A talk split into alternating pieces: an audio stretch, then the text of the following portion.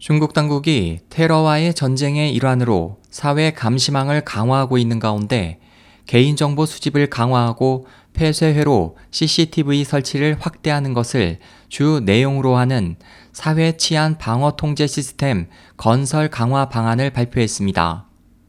14일 신경보는 전날 중공중앙판공실과 국무원 판공실의 발표 내용을 인용해 이같이 전하고 이에 따라 앞으로 주민신분증 번호를 기준으로 한 인구 기초 데이터베이스를 토대로 실명 등기 제도가 강화될 것이라면서 중국 국민의 모든 정보를 하나의 카드에 담는 제도도 검토되고 있다고 보도했습니다. 신문에 따르면 당국은 도시, 농촌 CCTV 일체화 추진을 위해 도시와 농촌 간 연결 지점, 농촌 지역의 공공장소 CCTV 시스템 건설을 강화하고 2020년까지 각급 현 단위 도심에 대해 인터넷 관리를 실시합니다.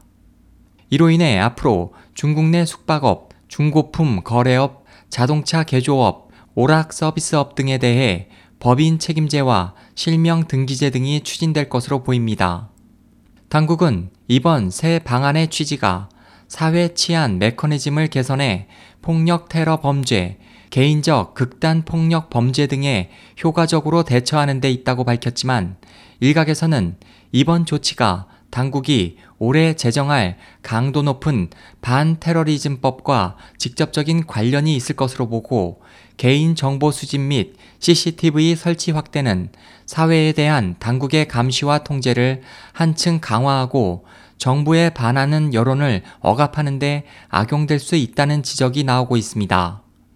중국에서는 최근 위구르 분리 독립 운동단체 등에 의한 테러 사건이 속출하는 가운데 지난해 3월 윈난성 쿤밍의 기차역에서는 위구르족 10여 명이 무차별 칼부림 테러를 자행해 시민 170여 명이 사망 또는 부상했습니다.